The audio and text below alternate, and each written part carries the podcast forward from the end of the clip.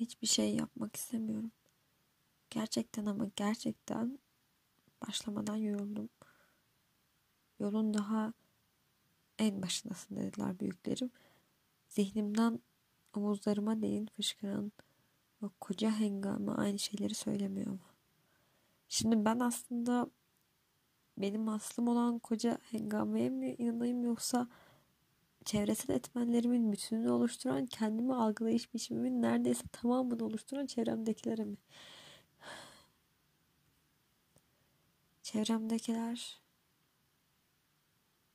algılayış biçimimse bunları algılamama sebebiyet veren de çevremdekiler. Zihnim çok ağırlaştı. Artık somutlaştı da.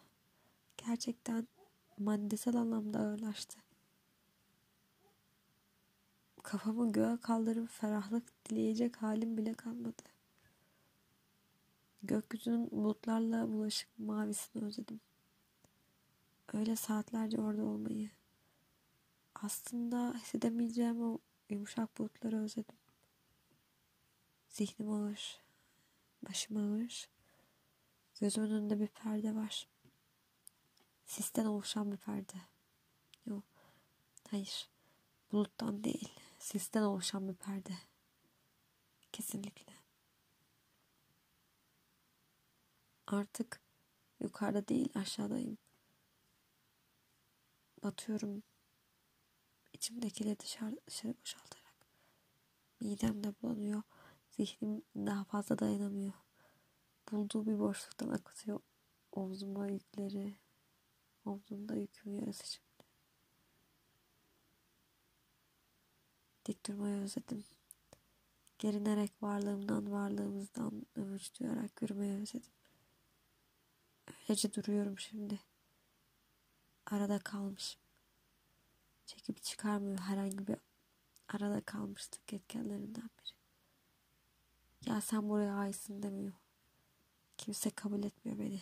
Bir yere aidiyet hissetmem için çaba, çabalamam lazım diyorlar. Daha fazla acıyı hak etmen gerekiyor. Başım, omzum taşıyamıyorum. Çok fazla şey var. Şey mi? Şey işte. Ne olduğunu ben de bilmiyorum. O şeyler dert mi?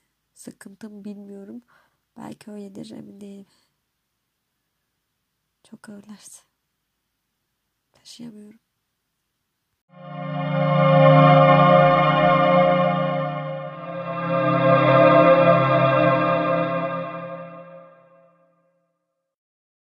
Demin bu düşüncelerle boğuşuyordum.